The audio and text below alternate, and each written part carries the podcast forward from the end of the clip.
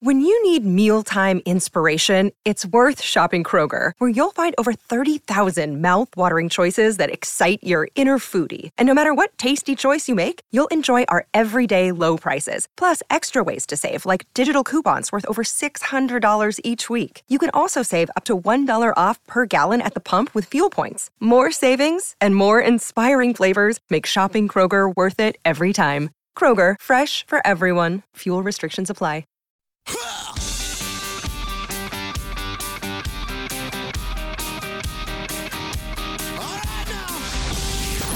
Edmonton's home for breaking news on your favorite teams. This is Inside Sports with Reed Wilkins on 630 CHED. All right, here's what I can tell you. Second period about to start in Dallas. It is 3 0 for the Golden Knights in game six. If Vegas wins, they win the series. They host Florida in game one of the Stanley Cup final on Saturday. If Dallas rallies to win this game, then game seven is in Las Vegas on Wednesday. Now, the Stanley Cup final is starting Saturday night no matter what, and we will have all the games for you here on 6:30 CHED. Game 7 in the NBA. How about Miami? 27-15 they lead the Celtics 90 seconds into the second quarter. Man oh man, Celtics came back from 3 nothing down to tie that series. Heavy favorites coming into this game tonight, but the Heat who like the Panthers the bottom seed in the Eastern Conference, are uh, are looking very good early in that game. So we'll keep uh, we'll keep a watch on those ones for you. 780-496-0063. We'll get to more of your responses later. Which Edmonton sports figure do you think would make the best politician and why? As the provincial election, of course, is today. The polls close in 53 minutes. And then in an hour, we have an election special here on 630 CHED and on Global News Radio 880 and on Global Television. And they will stay with you until they uh, we have results. So uh, that's coming up. Special election coverage tonight, right here on 6:30. CHED. So we thought let's combine the world of sports and politics uh, if we can this evening. And I'm pleased to welcome back to the show. I love talking to this guy. 11 years in the Canadian Football League. Also went to LSU in the NCAA. It is Peter Dyakowski checking in. Peter, how are you doing? I'm doing fantastic. Thanks for having me on. It's good to catch up with you. I, I, I don't know if you remember because you do a lot of interviews, but you've been on the show a couple times in the past, and I had a blast talking to you. So thanks for uh, uh, rolling with us uh, again tonight. Now you are, you're where, where are you living right now? Are you uh, out in BC or where are you? I'm in Hamilton. Hamilton became home early in my career, and I ended up getting to play 10 years here. But I'll tell you, Edmonton always has a very special place in my heart because my Auntie Sheila and Uncle Bob Hoy live in Edmonton. My my cousin David Hoy is a firefighter out there, and I spent a lot of time in my childhood visiting uh, your wonderful city. Back then, it was called the City of Champions. And as a very young kid, I went to some. Uh, back then, it was the Eskimos, now Elks games, and I, I always enjoyed our road games out there. And I got to see family, so Edmonton has a special place for me. Well, I hope you got the family listening tonight. I need all the listeners I can get, especially on an election day. so thanks for the thanks for the shout out to the family here for sure. So uh, before we dive into your election experience, as as someone who is, I mean, you're known for being a, a pretty intelligent guy on top of a, a, great football player, and and you did have the foray into politics. That, but yeah, I appreciate the compliment. Yeah. Do you will you pay attention to an election in in another province? Oh, absolutely. Uh, politics is a great interest of mine. And this one is quite exciting because you've got that horse race feeling. It's not as fun when you know what's going to happen. I was hearing, you know, Hamilton is a very orange city, very NDP city, and the NDP, you know, does a good job of uh, getting along with itself nationally. I heard a high degree of confidence, you know, from you know maybe I'm wrong, maybe, but you know, people who really should have been, uh, you know, we're, you know, plugged in, connected with that sort of national machinery, who said for sure uh, they had Alberta tied up. Uh, and now it's, you know, it looks like it could be anyone's race. And in fact, the latest polls have got it swung around to the uh, to the UCP. So very exciting. Uh, well, I, I, think you're right, and that's for, for what you know. Most of our reporting has been on this station. The most of the polls I've seen is, is that there's an edge to the UCP, but it's a small enough edge that we, that we still got to wait and see how it all shakes down tonight. So yeah, it is uh, perhaps a little more drama than we've had in this province uh, in other elections for sure. Okay, so 2019, you run uh, federally. Uh, correct me if I'm wrong. Hamilton Mountain was the, uh, the the district. What what pulled you into politics for that election? Yeah, well, you know what? I've had a lifelong interest in, in politics. I had always thought that some sort of public service was in my future if you consider politics to be a public service. And after I, I was done playing football, we had this federal election coming along, and it, the timing seemed right. I hadn't settled in to something that was going to keep me from dedicating myself to an election. I had a chance to go all in, with the fixed election dates, we knew when the election was coming up, and so I spent a good 11 months in total, not quite, maybe 10 months campaigning. It, uh, it was uh, fulfilling a is scratching a lifelong itch, I guess, but also just felt like the right thing to do at the right time, and I was hoping to be able to do some good. Uh, I did get a lot of steps in, and I lost a lot of weight, so it did work out in the end. So, so what what did you enjoy most, and what did you enjoy least about campaigning? I wouldn't say there was anything I enjoyed least, because even the I did a lot of door knocking, and I really enjoyed enjoyed that. My my thinking was because I was running in a riding as a conservative candidate that hadn't gone conservative in about 40 years. Mm-hmm. So I felt if I can get to people's doorstep, get to know them, and you know, reach out, I think maybe people will like me. Uh, and going through, I'm, I'm generally a friendly guy, and maybe because I'm, I'm big and I, maybe I just don't notice things, I just always assume that people like me. So we did a lot of door knocking, and being on people's doorsteps, they open up, and some of my very favorite memories were people sharing on their doorstep, you know, hopes, dreams, fears, concerns, things that were important to them, and it it was really neat to. We, you know, I went to I was on ten thousand plus doorsteps. My whole team, we knocked on o- over forty thousand doors, and you know, there's only thirty thousand in the riding, so we were, you know, checking in two, three times for people that we thought had a you know high likelihood of maybe voting for me. But I had you know thousands and thousands of direct conversations, and that was really neat. I had I had a policy. I never said no to a drink if I was offered. that would be impolite. So there were some Saturdays in the summer where I was, you know, being invited into like many back-to-back backyard barbecues. And you know, you get given a tall boy, you can't say no, and you can't give it back half full.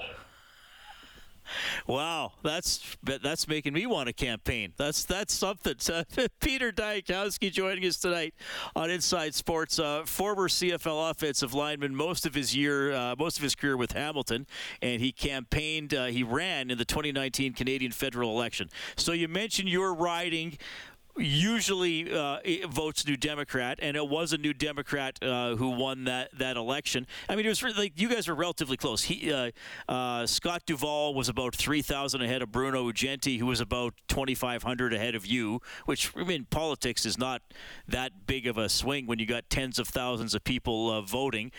Like on election day, did you kind of feel, well, I don't know, I'm still a pretty big underdog here? Did you get your hopes up? What was election day like for you? I'm an eternal optimist, and I thought I was winning, and I was determined to do everything necessary to win. You know, turn over every stone. We we de- uh, we spent the most. I raised the most money and, and spent the most, and we spent a lot of money pre-writ too. So you know, I didn't leave anything un, any stones unturned in that area. But it's not just money that wins elections. It felt very good at the doors um, all through the spring and the summer. I don't know if anyone remembers the 2019 federal campaign, but it did feel like the winds shifted uh, a bit, uh, and then significantly as we got into the into the fall. And I think there was a general trend. If I was going to win a tough to win riding as a conservative candidate, I needed to do everything right. Uh, and I also needed a big national wind at my back to carry me over. Like when you see some of those big change elections, like when Brian Mulroney, or, or not Brian Mulroney rather, but Kim Campbell got voted out, and uh, the Chrétien Liberals got voted in. Something, you know, not quite of that magnitude, but that definitely helps. Uh, you know, during the post-mortem, there's definitely some things we could have done better, you know, you know tactically. But I did feel that that change. Uh, I was also aware of some polling that was going on, and I had a, a city councilor tell me who was looking at maybe running uh, for another party against me, who, you know, looked at some polling in the spring and decided not to. And I, you know, apparently I was uh, looking very good. And then I saw some polling, and I I know a little bit of math, and I was able to see this is a statistically significant poll because it's tough to get in Canadian politics polls that tell you much about any particular riding. Mm-hmm. And there was a good sample from my riding, and there were, I think it was two in the last couple of weeks. And it showed what was going to happen on election day pretty accurately. And I saw that, so I was kind of ready for what was going to happen. But in the back of my head, or actually in the front of it, I still thought, you know what, that's just a poll. I've been to this thing. And I was knocking on doors until uh, probably about 15 minutes before the polls closed, half an hour before the polls closed, just with our Get Out the Vote team. So I, uh, you know, I didn't quit until they uh, until they shut down. But still, getting the news you know, once it was all said and done, wasn't very, you know, wasn't one of my favorite memories from the election, but it wasn't, you know, wasn't crushing. It, it didn't, uh, didn't kill a part of me or anything like that. It was, you know, it was, it was one, you know, one bad, but a very important, but probably the most important bit, I guess, of, of elections is is the result. But I enjoyed the process. You know, they say it's not whether you win or lose; it's if you have fun along the way. Now, the reality is, after play a lot of pro football, whether you win or lose does matter quite a bit. But I also had fun. Uh, would you do it again? Would you run again? Absolutely, yeah. Uh, I, I would. It was a great experience. However, it was tough on my family, and, and it was a, a tough balance to strike, and I don't know if I got it quite right, but you know, now we've got a couple of little girls, four and six, and I had a very tough time looking at the 2021 federal election and choosing to sit out rather than rather than run. And I, you know, unfortunately, might make the same decision the next go around. But eventually, I think I'll. I, I can't see myself not wanting to get back into it. It's very frustrating being politically engaged and, and sitting on the sidelines, uh, it's you know, for anyone who gets in, they, all, they always say it's a lot tougher once you get in. You realize, you realize why. But you know, it's tough to be on the outside looking in. yes, I would like to uh, give it another shot. Peter, thanks for sharing that story. I mean, good for you that you did that. I can I can tell you in, enjoyed the experience, and uh, I could tell you were running for all the right reasons. I got to ask you one football question. Uh, 2017, you were with the Riders after that long tenure with Hamilton. Uh, Chris Jones was your coach. Uh, now he's back here, going into his second year of his second tenure. Um, your experiences with Chris Jones, do you think he's on the right path to turn it around for the Elks? Oh, I, I love playing for Chris Jones. You know, he has a very unique approach, and that goes without saying, right? I really enjoyed that season in Saskatchewan. I wanted to play my whole career in Hamilton. I wanted to play 15 years in Hamilton, and I wasn't, you know, happy when uh, I wasn't going to do that. But I decided, hey, you know what? Saskatchewan wants me. They actually, I, I signed a contract with another team uh, in free agency that year, and they traded me fortunately to Saskatchewan. So I never had to put on that jersey, so I, I don't acknowledge that brief period of time. But then Saskatchewan picks me up. I thought, you know what, they want me. I'm going to go out there have a great time. Chris Jones, you know, it's I don't want to say chaotic because it's not. It's not chaos because he's very, you know, he's deliberate, he's intentional in in how he runs his program. But he he does like to change things up. If he feels like something's not working, you know, he's not going to do the exact same thing every single day for the whole season. If he feels like he has to change up part of the team's routine or the offense or the defense, he's going to do it. And he's not afraid to shake things up and make big changes. And that's what you see. He makes big, bold, brash decisions.